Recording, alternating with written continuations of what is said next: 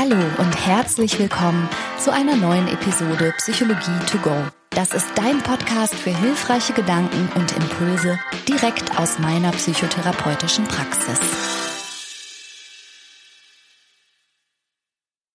Hi, herzlich willkommen. Ich bin Franka von Beruf Psychotherapeutin und ich freue mich sehr, dass du eingeschaltet hast. Das hier ist eine Sondersendung zum Pride Month. Wir sind also im Juni und ich habe mich heute zu meiner Freundin und Kollegin Kaya in den Garten eingeladen.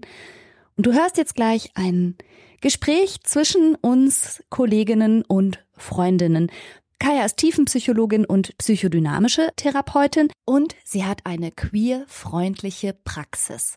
Und unser Gespräch, das wir hier so im Garten führen, hat keinen Anspruch auf Vollständigkeit, sondern wir sprechen einfach ein bisschen frei von der Leber weg über den Pride Month, über die Herausforderungen von queeren Menschen und klären mal so ein paar ganz grundsätzliche Dinge.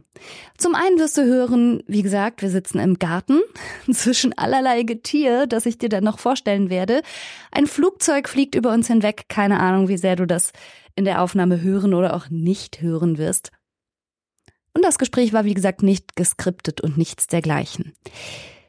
Weil meine liebe Kaya eine vielseitig interessierte und vor allen Dingen auch kulturell interessierte Person ist, haben wir schon bevor das Mikrofon an war, ganz viel gequatscht und dabei hat sie mir erzählt, dass sie ein Essay, ich glaube, gelesen hat über Star Wars. Und diese Episode, vielleicht hast du das gesehen, die heißt, bei der Wahl zwischen Hoffnung und Angst wählen wir die Hoffnung. Das habe ich als Untertitel gewählt, weil ich so schön fand, weil sie mir davon erzählt hat, dass sinnbildlich bei Star Wars das Imperium für die Angst steht und die Rebellen für die Hoffnung, auf dass es etwas Neues geben möge und und die rigiden aus der Angst geborenen Regeln des Imperiums über den Haufen geworfen werden. Das ist der Hintergrund zum Titel dieser Folge, falls du dich gewundert haben solltest. So, dann ist mir beim Schnitt aufgefallen, dass man ein paar Sachen vielleicht aber dann doch irgendwie noch ein bisschen genauer erklären könnte. Und aus dem Grund, aha, kleine Premiere heute, habe ich mir einfach so eine kleine Musik in den Hintergrund gepackt, damit du gut unterscheiden kannst, ob hier jetzt gerade die Live-Gartenfranka mit der Kaya spricht oder ob ich es jetzt bin, die unterm Noppenschaum im Studio sitzende Podcast-Franka. Ich habe mir nämlich die Freiheit erlaubt, im Nachhinein noch ein paar Sachen ergänzend hinzuzufügen. Du hast also heute eine kleine Soundcollage zum Thema Queer sein. Ich wünsche dir jetzt viel Spaß und nehme dich erstmal mit in den Garten. Liebe Kaya, ich freue mich sehr, dass du dir Zeit nimmst für das Gespräch. Liebe Franka, ich freue mich sehr, dabei zu sein. das hier ist ja sozusagen eine Special-Folge, die wir beide zusammen machen anlässlich, obwohl es dafür eigentlich keinen Anlass bräuchte, aber wir sagen jetzt mal, es wäre der Anlass gewesen. Wir haben Pride Month. Wir haben Pride Month. Ist das Quatsch für dich oder nötig? Beides. nötig, da kommen wir, glaube ich, im Laufe des Gesprächs noch mhm. gut drauf, weswegen das immer noch sehr nötig ist. Quatsch auch, weil es natürlich immer wichtig ist. Mhm, genau. Und schön ist es aber auch, weil viel Community ist, viel Queer Joy. Diesen Begriff werden wir sicherlich später auch nochmal mhm. äh, zusammen besprechen. Ähm, dabei am Start ist und äh, das gefällt mir dann. Also ist es nicht nur notwendig, ist es nicht nur Quatsch, sondern es ist auch große Freude mit dabei. Ah, schön. Ich habe dich ja gerade schon vorgestellt und ich habe gesagt, dass du eine queer-freundliche Praxis hast. Kannst du sagen, was das heißt und was bedeutet das bitte im Umkehrschluss? Gibt es queer-unfreundliche Praxen? Ich kann das natürlich äh, wieder nur für mich sagen, wie mhm. bei allem. Ich bezeichne mich als queerfreundliche Praxis, weil es bedeutet, dass jeder Mensch, der sich als queer identifiziert, ähm, sicher weiß, dass es ihm bei mir gut geht und mhm. dass er so angenommen wird, wie er sie ist. Mhm. Und man sich keine Sorgen machen muss, vorverurteilt zu werden. Und ich habe das vor ein paar Jahren, habe ich angefangen, das auf meine Homepage zu schreiben und habe dafür gute Rückmeldungen bekommen, gerade von queeren Menschen, aber auch von Cis-Heten, weil die sich dann auch sicherer fühlen, weil sie wissen, wenn jemand queerfreundlich ist, dann ist er wahrscheinlich, was andere Sachen angeht, auch wahrscheinlich toleranter. Kaya, ich verstehe dich zwar, aber können wir kurz mal so Begriffe wie Cis-Hete und Queer überhaupt mal kurz übersetzen? Es ist wirklich gar nicht schamhaft oder so, wenn, wenn jetzt jemand denkt, warte mal, was bedeuten überhaupt diese Begriffe? Lass uns mal wirklich dem Thema so ganz von Null nähern. Was bedeutet überhaupt queer? Sehr gerne. Das ist auch gut, dass du mich darauf hinweist, weil das ist ja bei uns Expertinnen dann immer so, wenn mhm. wir im Thema drin sind, dann benutzen wir die Begriffe. Frag du und ich antworte. Ja. Was bedeutet queer? Na, da hast du dir genau die schwerste Frage überhaupt. Oh. Fangen wir an mit, was bedeutet denn cis heterosexuell? Also, das sind ja zwei unterschiedliche Dinge. Das eine mhm. ist, ähm, cis Menschen identifizieren sich mit dem Geschlecht, das ihnen bei der Geburt zugeschrieben wurde. In meinem Fall ist das, ich bin eine Cis-Frau. Ich glaube, in deinem Fall ist das auch so. Ja. Und ähm, im Gegensatz dazu bedeutet trans, das heißt, ich identifiziere mich nicht mit meinem bei der Geburt zugesprochenen Geschlecht. Mhm. Das kann eine transbinäre Sache sein. Also ich mir wurde gesagt, ich bin ein Mädchen, aber ich, das stimmt nicht. Ich bin ein Junge. Mhm. So. Es kann aber auch sein, dass ich mich als non-binär, also gar nicht einem dieser beiden Geschlechter nur zugehörig fühle. Mhm.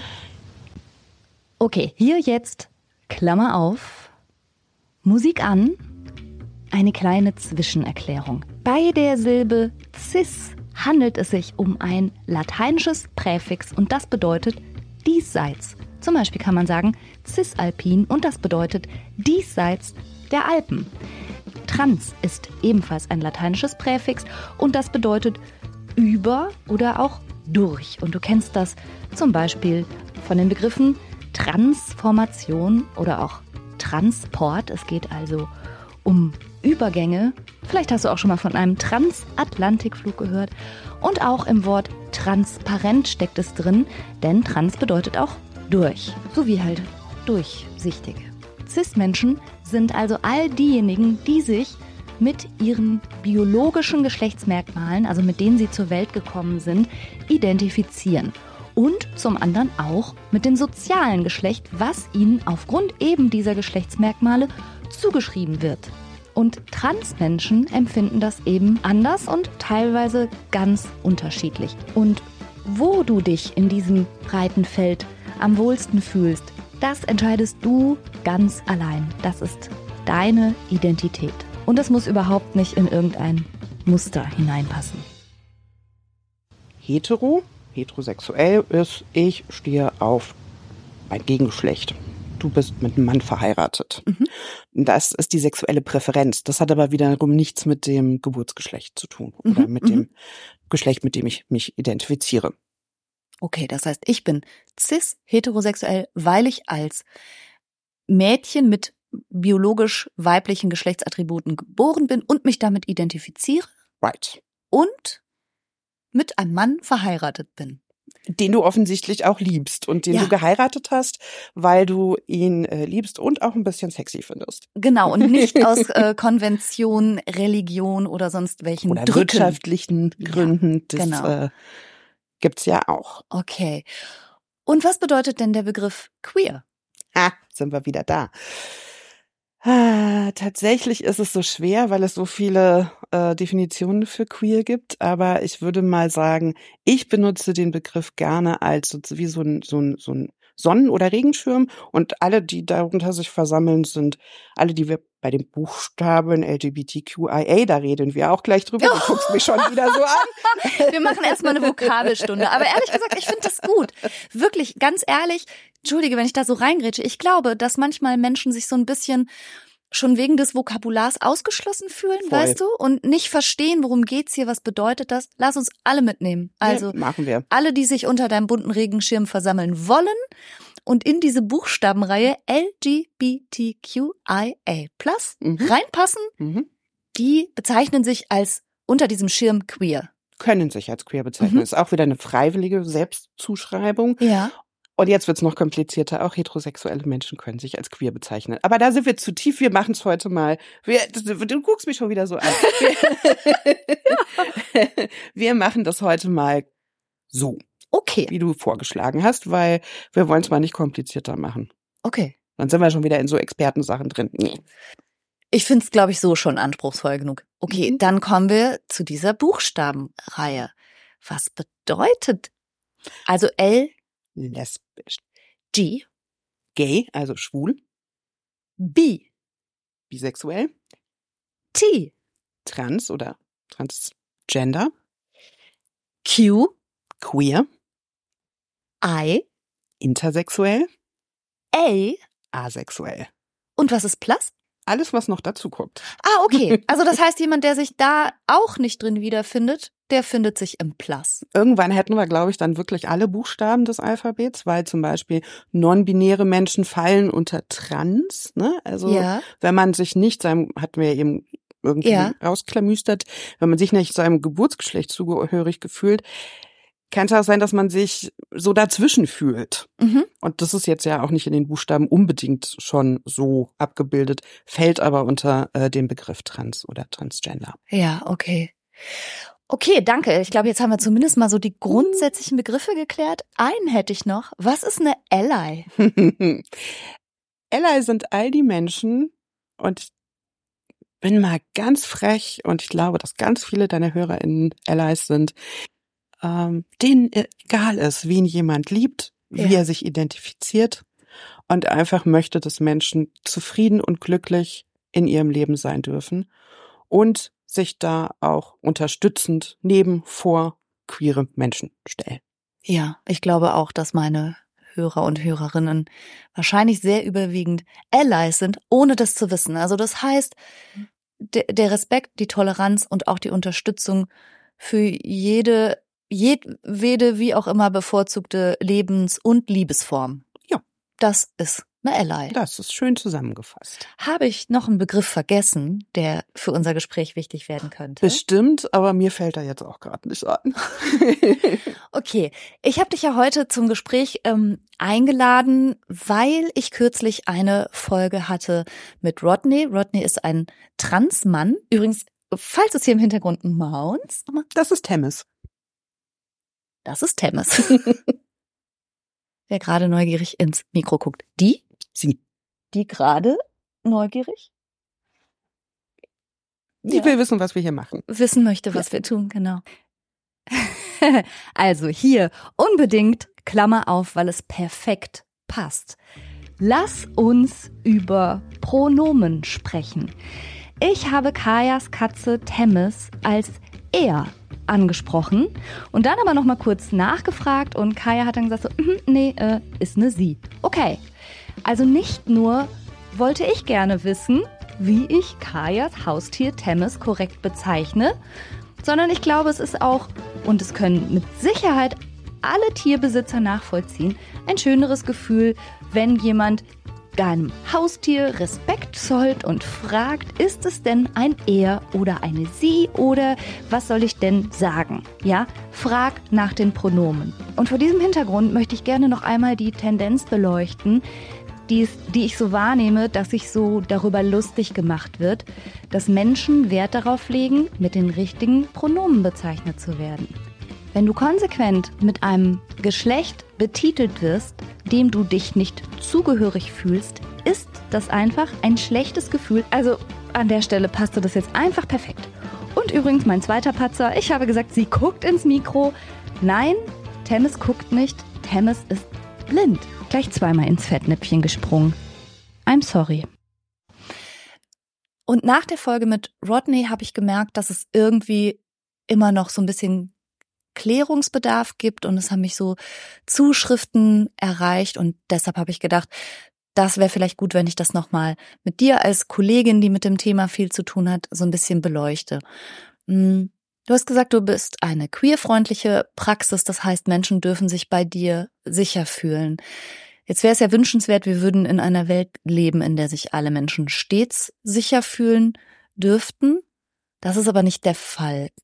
Kannst du mal vielleicht einen kleinen Einblick geben, wie du die Situation so wahrnimmst von queeren Menschen in Deutschland gerade oder im deutschsprachigen Raum? Ich kann es natürlich wieder nur aus meiner Perspektive sagen und da gibt es viel Freude und viel Leid. Also mhm. beides. Wir haben natürlich, wenn man jetzt mal zurückblickt, die letzten, weiß ich nicht, 15, 20 Jahre, ähm, sehr viel mehr Toleranz.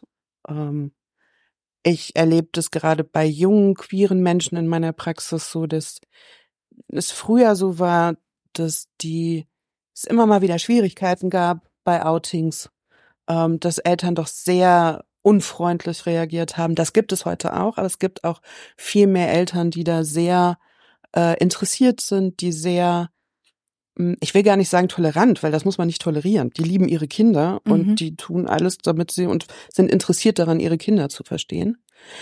Das gibt es. Es gibt öffentliche ähm, Outings, die manchmal eben auch noch wichtig sind für oder nicht Outings, sondern Menschen, die einfach queere Menschen, die man in der Öffentlichkeit äh, mitbekommt und das nicht mehr nur ein Karrierekiller ist. Mhm.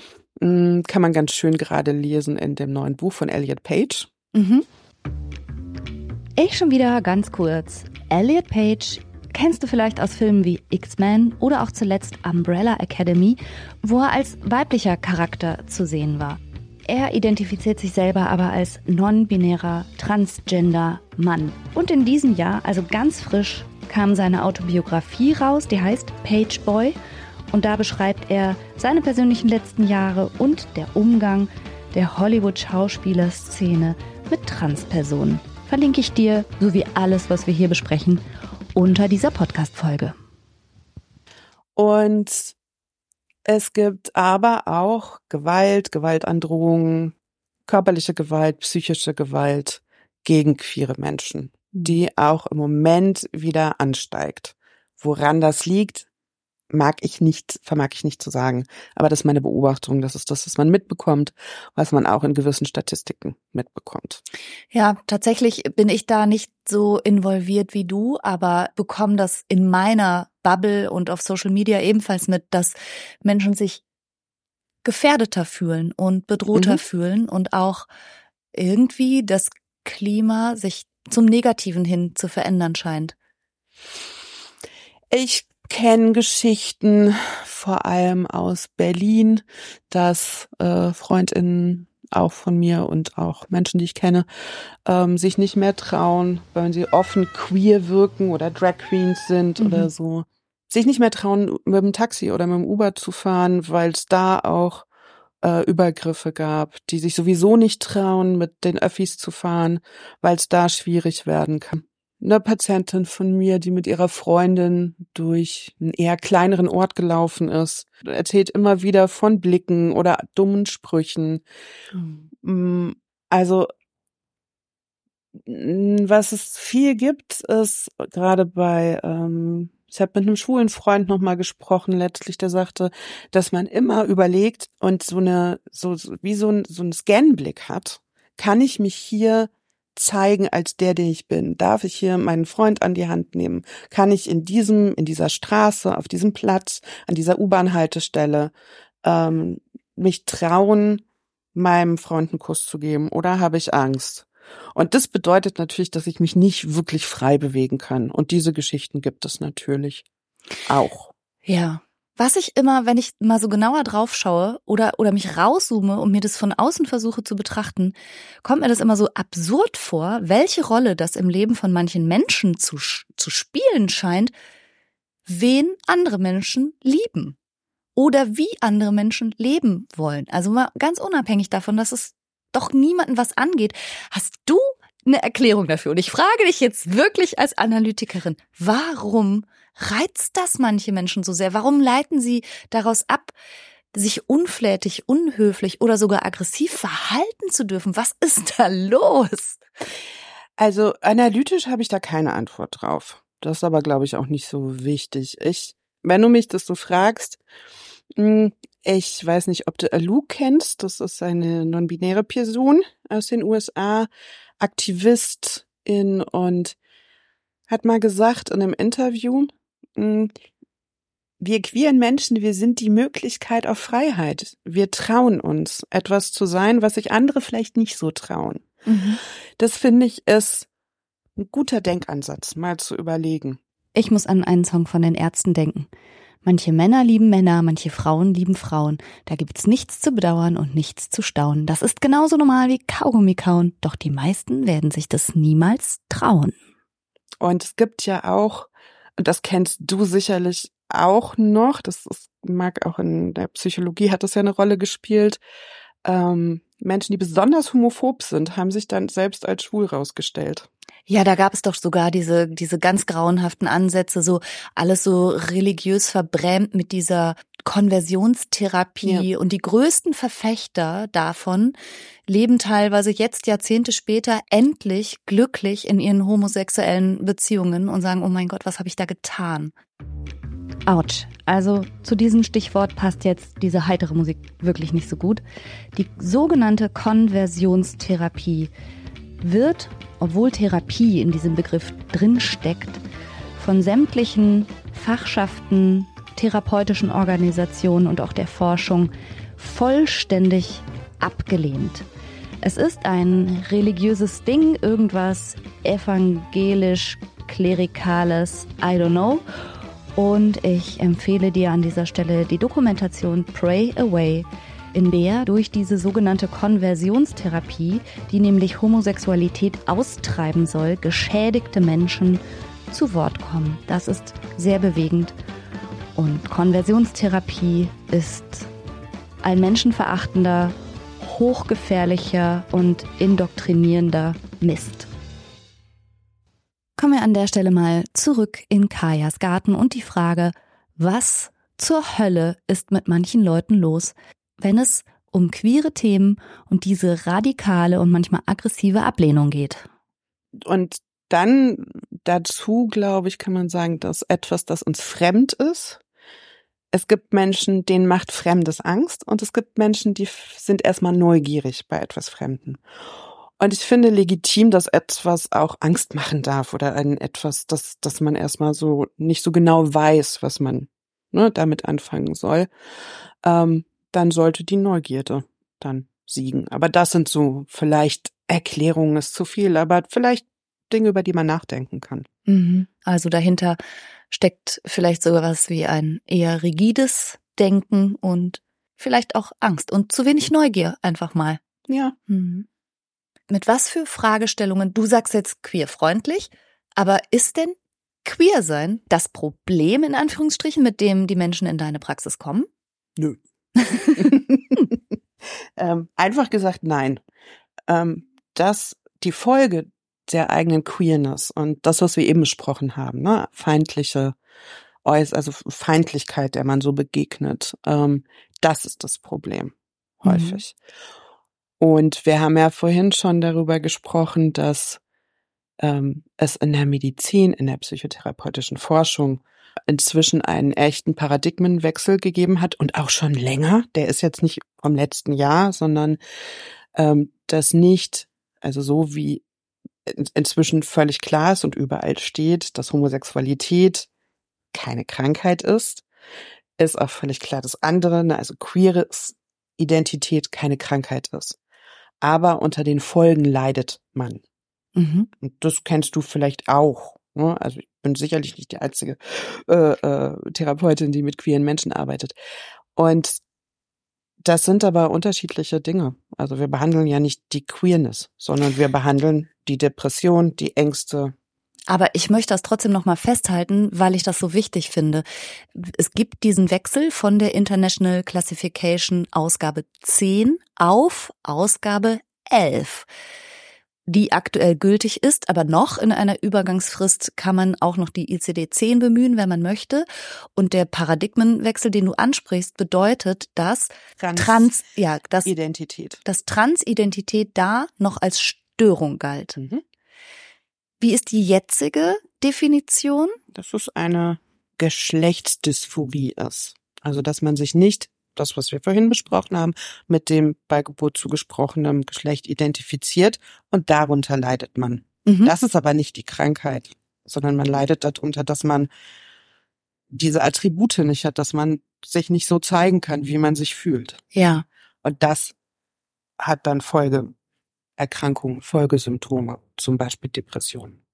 Mhm. Oder viel ist mh, hm, soziale Phobien auch, ne? soziale Unsicherheiten, also entweder Depressionen oder Ängste. Ja. Und das ist quasi Folge dessen, dass man zum Beispiel jetzt als transidente Person, wie wir das im Interview mit Rodney gehört haben, einfach nicht nach dem eigenen Empfinden leben kann, sich nicht traut, aktiv daran gehindert wird oder Signale bekommt, so einfach nicht okay oder nicht liebenswert oder sonst irgendwas zu sein. Genau. Wobei ja eben, wenn, wenn das die Signale sind, die eine Person bekommt, die Störung ja nach meinem Dafürhalten klar in der Außenwelt liegt. das kann man also, so, das äh, kann man äh, so sagen, ja. Ja, ja. Es haben sich so ein paar Fragen ergeben bei Hörerinnen und Hörern. Und du hattest ja gerade schon gesagt, die Leute kommen nicht, weil sie in irgendeiner Hinsicht queer sind oder weil sie trans sind. Aber es wird ja schon manchmal notwendig, zum Beispiel zur Begutachtung. Darüber hatten wir in dem mhm. Rodney-Interview ja auch schon gesprochen. Es muss schon auch einen Psychologen oder eine Psychologin geben, einen Therapeuten, eine Therapeutin, der irgendwie bestätigt, dass hier ein, ein Leidensdruck besteht und dass geschlechtsangleichende Maßnahmen für diese Person einfach wichtig wären.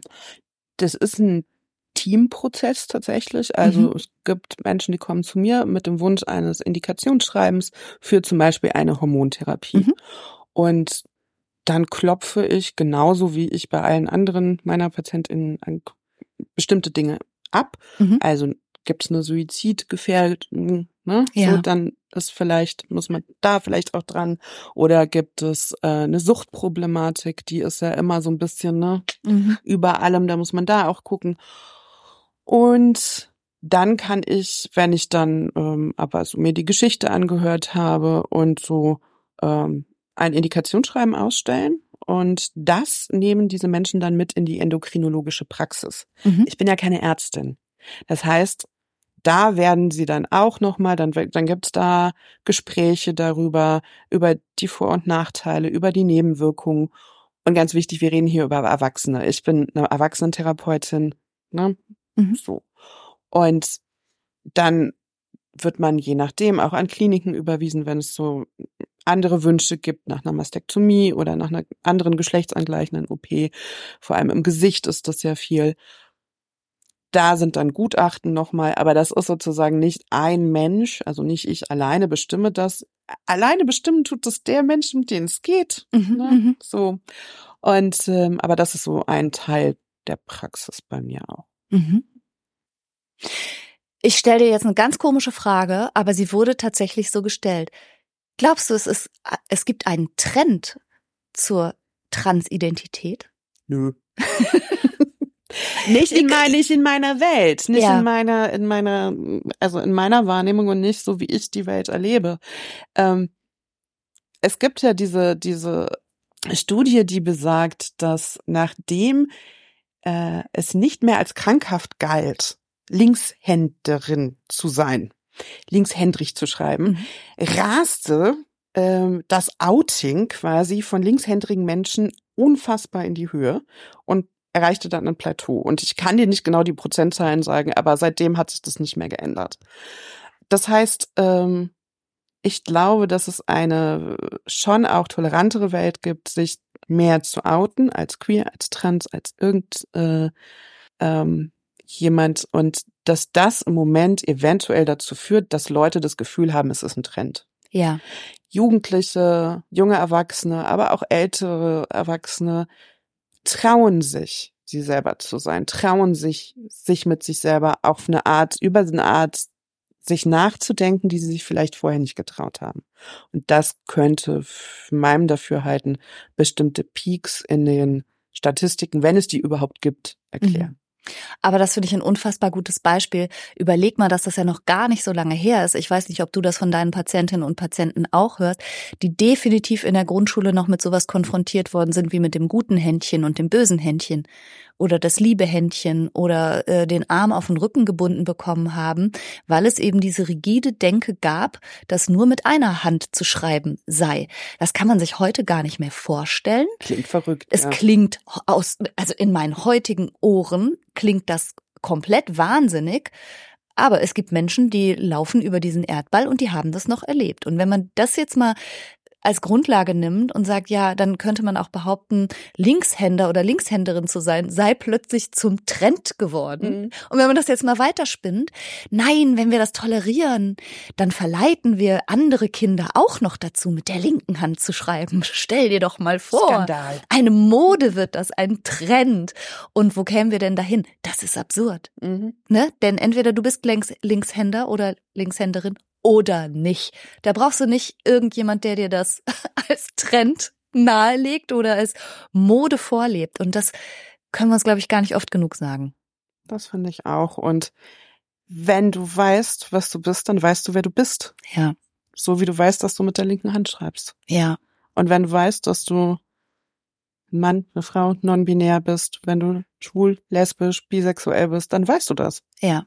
Das ist nichts, was dir jemand wirklich einreden kann. Natürlich kann man immer alles bla bla bla. So. Mhm. Aber in der Welt, in der wir leben, in dieser auch, ich sag mal, auch toleranten Gesellschaft, gibt es Gott sei Dank inzwischen die Möglichkeit, man ja. selbst sein zu können. Ja. Wie stehst du zu so Argumenten? Ich hatte mal ein Elterngespräch, ein extrem unangenehmes Elterngespräch, wo der Vater der Auffassung war, naja, wenn man aber nur 1,50 groß ist, dann kann man sich ja wünschen, 1,80 groß zu sein, wird aber nicht passieren und da muss man auch mit leben. Ich glaube, gegen solche Argumente würden dir viele Ärzte sagen, wir machen das, was möglich ist, um den Menschen das Leiden zu ersparen. Mhm. Und wäre schon komisch, weil dann so eine ganze Form von plastischer Chirurgie auch wegfallen würde. Mhm. Dürfte ich mir auch nicht mehr die Haare färben. Die Dürfte Zähne machen lassen? Wenn es danach bunte, geht, hätte ich keine Schneidezähne mehr, Kaya. Bunte Kontaktlinsen tragen, abnehmen, zunehmen. Ich glaube, dass wir als BehandlerInnen, egal welche Profession jetzt wir haben, ähm, doch dazu verpflichtet sind, Menschen zu helfen, die leiden. Mhm. Und das tun wir und das versuchen wir. Das ist aber vielleicht trotzdem ein bisschen überraschend für manche Hörerinnen und Hörer, weil ich glaube, dass unserer Profession der Psychotherapie manchmal nachgesagt wird, dass es doch unser Job mehr so ist, das Mindset zu verändern. Denk doch einfach anders über Dinge, dann geht's dir auch besser. Und dann sind, ist das manchmal ein bisschen überraschend, dass wir sagen, ja, dann verändert doch was. Und zwar nicht unbedingt in deinem Denken, sondern okay, dann go for it. Mach was dafür. Tu, was dich glücklich macht und eben nicht nur das Denken darüber verändern. Ich sehe ja unsere Profession eher, dass wir Leuten helfen, sie selbst zu sein mhm. und sie selbst zu werden und sich zu trauen, sich selbst zu sein. Also, was war da noch, war das noch skandalös früher und ist es heute manchmal auch, wenn eine Frau zum Beispiel mit Mitte 30 sich endlich traut, sich einzugestehen, dass sie vielleicht bisexuell ist und zum ersten Mal in der Beziehung mit einer Frau geht. Das ist ja nichts, was wir jemandem eingeredet haben oder jemand anderer oder die hat einen Film geguckt und gesagt, so jetzt, sondern die hat was an sich entdeckt, was immer schon da war. Ja. Und das können wir gar nicht. Das ist immer so lustig. Die Leute geben uns so viel Macht, ne? ja. was wir alles so machen können. Ich bin immer nur verblüfft. Meine PatientInnen machen ganz dolle, tolle Dinge im Laufe von Therapien und ich denke so Wahnsinn. Das heißt manchmal, dass sie ihre Jobs kündigen. Das heißt manchmal, dass sie ihre Sexualität anders erkunden. Das heißt manchmal, dass sie auswandern. Das heißt manchmal, dass sie wieder mit ihren Eltern reden oder nie wieder. ja. Also, ne? genau. aber das ist ja nichts, was du oder ich ein- oder ausreden. Nein. Genau. Wir begleiten Entwicklungen. Genau. Aber die Fahrtrichtung bestimmt immer noch derjenige oder diejenige selbst, ja. Richtig. Kaya, wenn sich jemand jetzt mal so ganz unbedarft, aber neugierig, offen und tolerant dem Thema nähern möchte, mhm. hast du so ein paar Empfehlungen? Was kann ich an Podcasts hören, an Serien gucken, an Filmen schauen, um mich vielleicht einfach mal wirklich so ganz vorurteilsfrei einer eventuell noch bisschen fremden Szene zu nähern? Wir beide sind ja großer Fan von äh, Barbie Breakout, ja. äh, unserer äh, wunderbaren äh, Berliner Drag Queen, die auch einen äh, wunderbaren Podcast hat, sowohl einen Kulturpodcast mit zwei anderen wunderbaren Menschen zusammen, äh, wo sie genau über queere Medien sprechen, Filme empfehlen, ähm, äh, Serien empfehlen. Der heißt Too Old to Die Young. Mhm. Dann hat die Barbie aber auch einen äh, Interview-Podcast mit Menschen. Es gibt sicherlich noch inzwischen eine richtige Latte an tollen Podcasts und ich kann sie nicht alle aufzählen, aber da ist, glaube ich, eine kleine Suche und dann ist man schon sehr viel weiter. Mhm. Ich möchte Busenfreundinnen erwähnen. Die Busenfreundin, auf jeden Fall. Mhm. Mm, es gibt einen sehr netten Podcast, der Trans sein heißt, ähm, wo auch da immer wieder auf andere Aspekte einer Transidentität geschaut wird. Ähm, wir haben vorhin ja beide schon gesagt, dass wir beide große Fans von Queer Eye sind. Mhm. Ähm, der Makeover-Show auf Netflix mit fünf queeren Menschen, die das Ganze hosten. Ähm, ich bin großer Fan auch von Drag Race. Ich liebe Drag Race. Ich glaube, Drag Race hat eine große weibliche äh, Fanbase auch. Ja. Und was die sehr schön machen, auch viel problematisch ist, aber hey, wir wollen mal positive Sachen empfehlen und entscheiden uns für Hoffnung und nicht für Angst und mhm. Neugierde und nicht für Angst, ähm, ist, dass sie nebenbei schöne queere Geschichten erzählen. Ja. Ähm, von den Queens.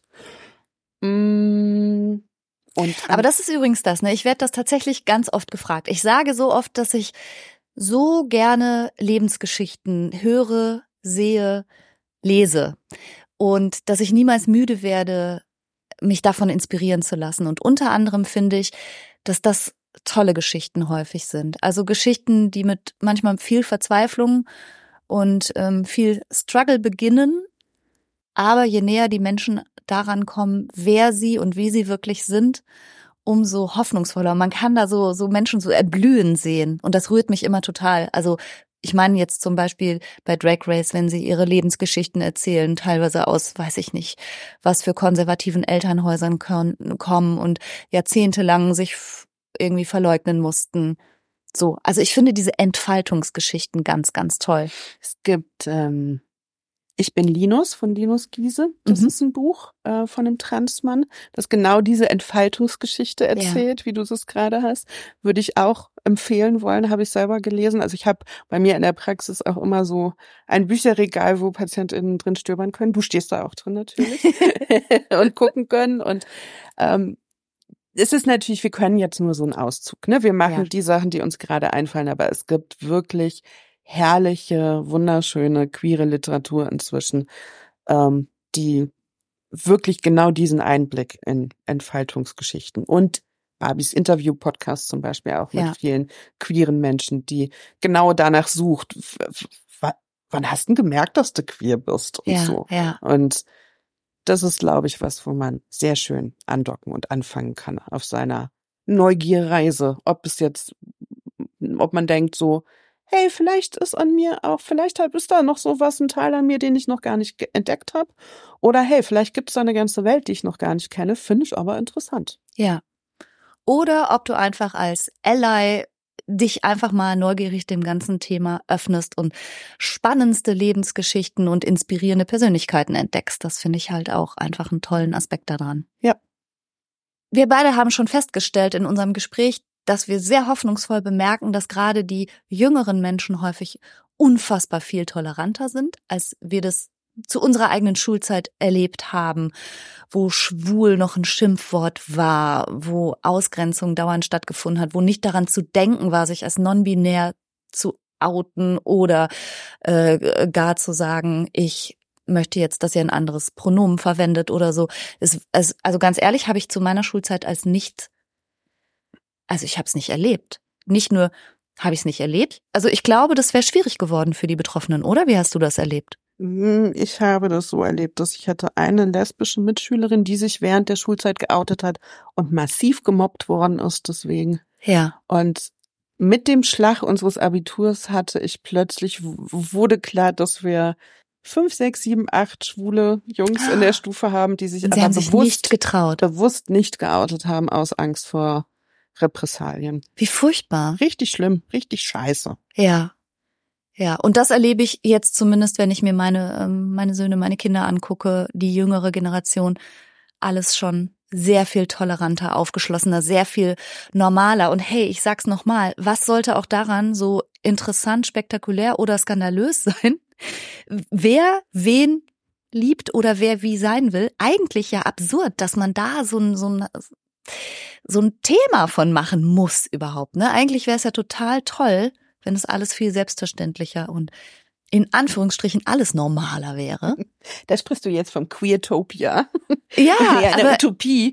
Das ist natürlich, das ist natürlich das, was wir uns alle wünschen. Und Ja. ich wünsche mir das auch. Da fällt mir übrigens ein, es gibt eine äh, Doku in der ARD-Mediathek, die Queertopia heißt, die auch nochmal schöne Einblicke in Mhm. queere Welten gibt. Ja, das wäre wünschenswert und schön. Und während wir auf der einen Seite sehen, wo das noch nicht ist, Mhm. ne, wo wir auch über Allyship gesprochen haben, auch wenn man einfach mal mit den, wenn man mit den Freundinnen zusammensitzt und ähm, jemand rutscht was Blödes raus oder man denkt so, hä, wo kommt die Meinung her? Einfach mal sagen, so, sehe ich aber anders. Mhm. Ich würde mich, man muss auch nicht jede Diskussion führen, sondern einfach sagen, ich sehe es anders. Ich bin einfach tolerant und lass Leute Ja. sein, wie sie sind. Ähm, und auch das Glück sehen, dass queere, wenn queere Menschen sie selber sein können. Ich hatte ja vorhin Queer Joy erwähnt. Mhm. Das ist ein Begriff.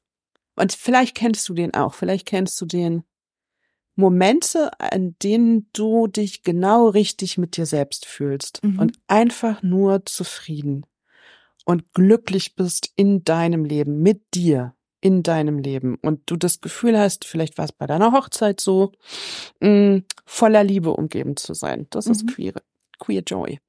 Ja, der Punkt ist nur, ja, ich kenne das Gefühl, aber niemand macht mir das streitig, niemand redet mir das aus, niemand verurteilt mich dafür, so dass mir diese, diese Art von Joy ganz anders und viel selbstverständlicher offenbar vergönnt ist als eben queeren Menschen. Dass es diesen Begriff Queer Joy braucht, der diese Momente bezeichnet, ist ja eigentlich in sich schon wieder tragisch und zeigt ja, dass wir noch nicht da sind, wo wir vielleicht hin müssten, einfach Menschen Menschen sein zu lassen. Nee, sind wir noch nicht, aber Mhm.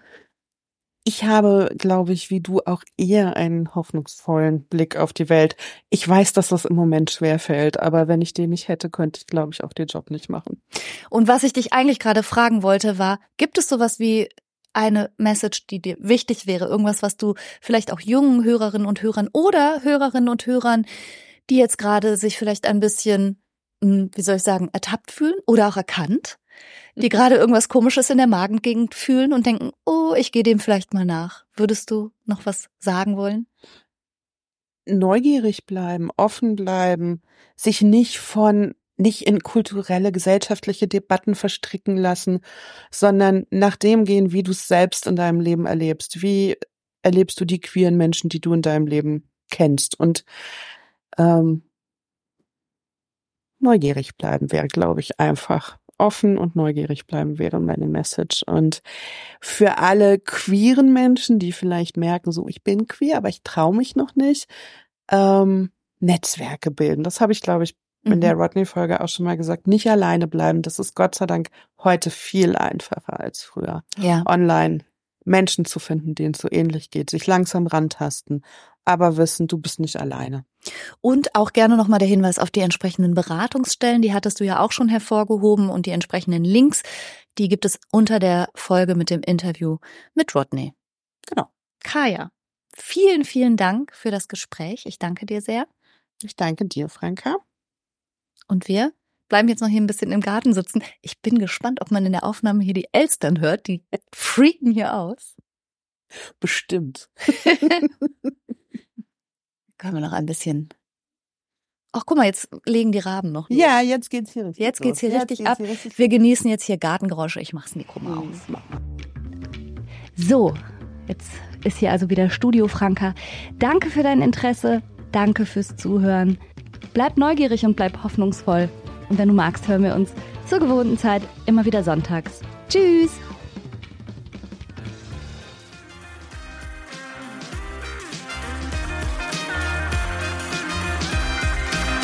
Das war's für heute. Ich hoffe, du konntest eine Menge frischer Gedanken für dich mitnehmen.